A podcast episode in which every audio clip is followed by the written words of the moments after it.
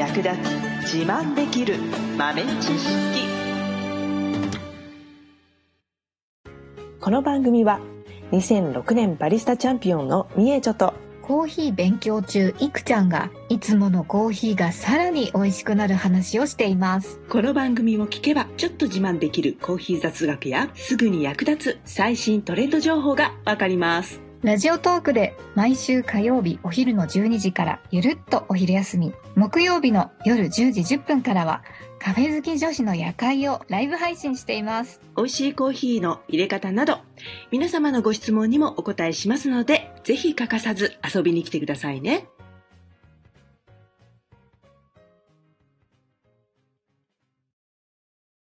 いくちゃんふわいいいなこれ、たまにはいいねこれ逆バージョン楽しいなこれ。あのさ そ, そんなことはどうでもいいんだ。あのさ最近さなんか、ね、はい、目から鱗じゃないけどさ、はい、これはっていうこれ学んだなみたいななんかあったりするのかな。 あ, あります、めっちゃあります。先日ですねコーヒーのイベントみたいなのに参加させていただいたんですよ。ほう。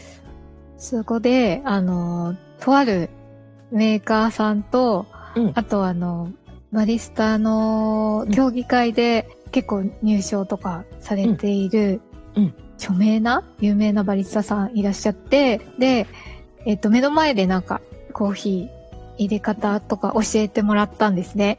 うん、アイスコーヒーとあとホットと、うん、で、まあ、ドリッパーとかあの、うん、の説明とかしていただいて、うん、で結構特徴的な形のドリッパーだったので、うん、あの一緒に参加されてる方とかですごいコーヒー詳しい人とかもいろいろな話してて、うん、私はもうあの永遠の初心者いちねん生なんで、うん、へーへーへーって思いながら聞いてたんですけど、うん、中でもすごいなんかめっちゃ納得って思ったのが、うん、あのー、ドリッパーって、うん、落ちっぽが遅めのと、うん、まあ、早いドリッパーと形によってあるんじゃないですか。うん、はいはいはい。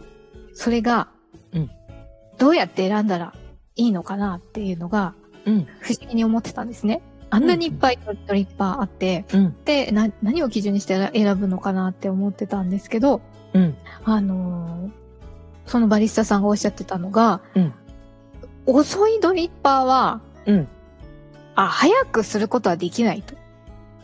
はい、はい。調節ができない。うん、うん。だけど、早いドリッパーは、うん、注ぎ方とかによって、うん、うん。遅くすることもできると。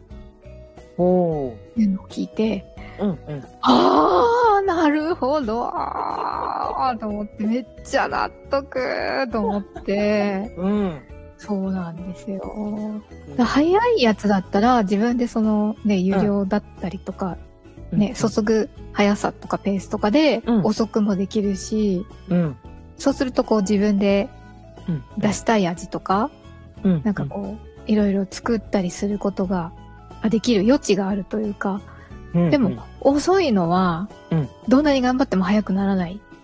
うん。ああ、そういうことなんだーって。超目から鱗でした。おー。素晴らしいね。それ端的に分かりやすく表してるね。それ確かに確かに。大は小を兼ねるみたいな要領で。うんうんうん。ね。なんだ、早いは遅いを兼ねるそうそうそうそうそうそうそうそうそうそう。えー、なるほどね。まあ確かにそうだね。この間もドリッパーのね、いろんな形の向き不向きみたいな話ちょっとしたけど、はい。確かに円錐型はスピードが速くって、うんうんね、普通の台形型は遅いから、うんうん、あのまあその理論で言うとその台形型の遅いやつっていうのはある程度のスピードしか出せないみたいなことですよね。うんうんうんうん、まあでもメリットとしてはこう、うんうん、安定しやすいとか、うんうんうん、初心者の人でも入れやすいとか、うん、そういう良さがある。そうそうそう。ってことなんですね。そうそうそう。うんうん、で早く流れちゃうやつは早く流せるし、うん、自分の小手先次第でいかようにもなるっていうやつですね。だからこっちが、まあ、上級者向けというか、うんえー、そんな貴重な回があったんだね。そうなんですよ、えー、なんかめっちゃ緊張していって私なんかどうしましょうって感じでビクビクしていったんですけどでもすごい優しくて、やっぱさすがなんか雰囲気を作るのがお上手なんだなと思って、うん、すごく楽しくお話聞きました。へえ。はい。他に何か言ってたんですか？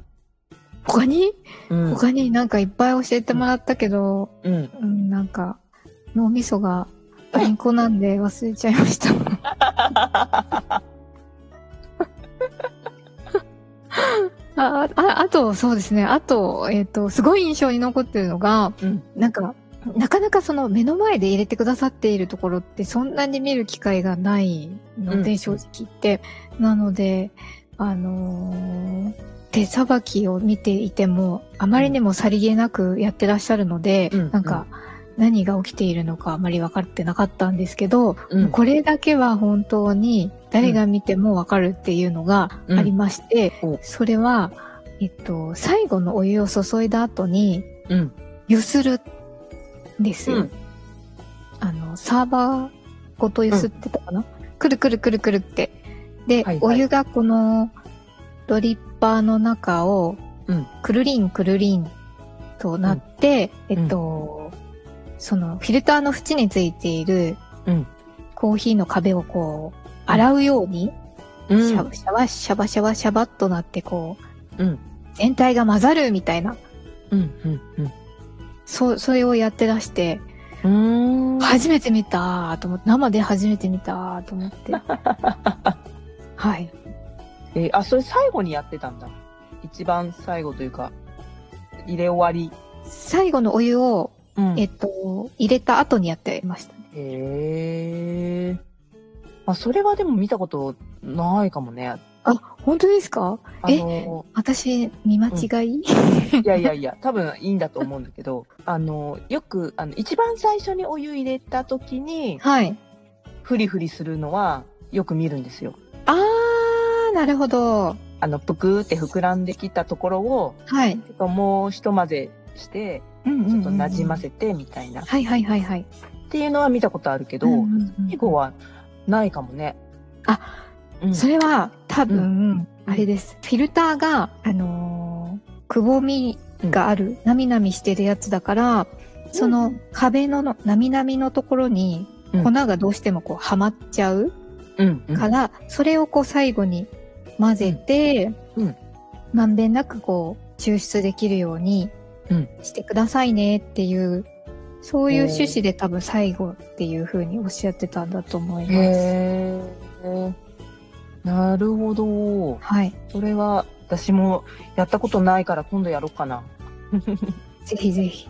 でもなんか自分でやってみたら、うん、難しかったです。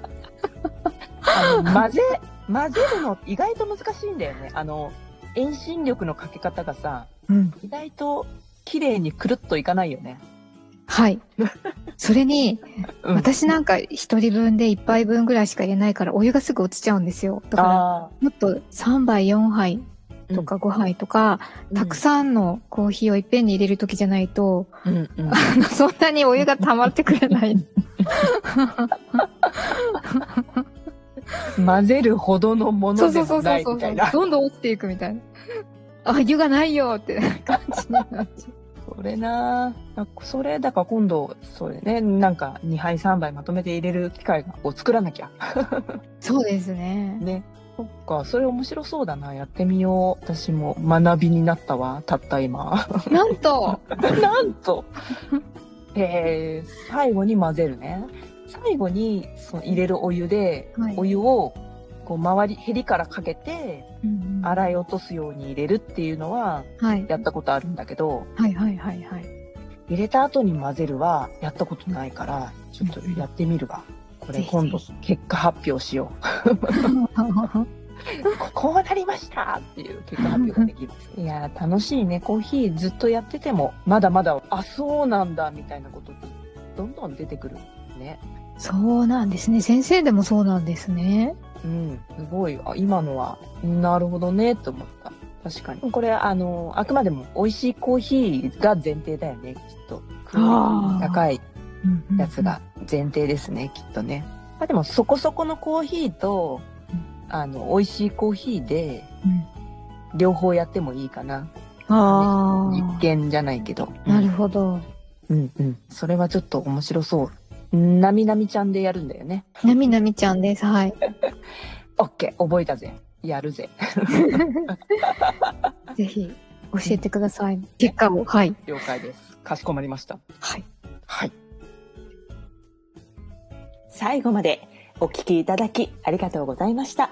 あなたのコーヒーライフに少しでもお役に立てたら嬉しいです。ご質問やツッコミはラジオトークで受付中。毎週火曜日お昼じゅうにじからゆるっとお昼休み、木曜夜じゅうじじゅっぷんからカフェ好き女子の夜会をライブ配信しています。ぜひ遊びに来てください。ではまた次回の配信でお会いしましょう。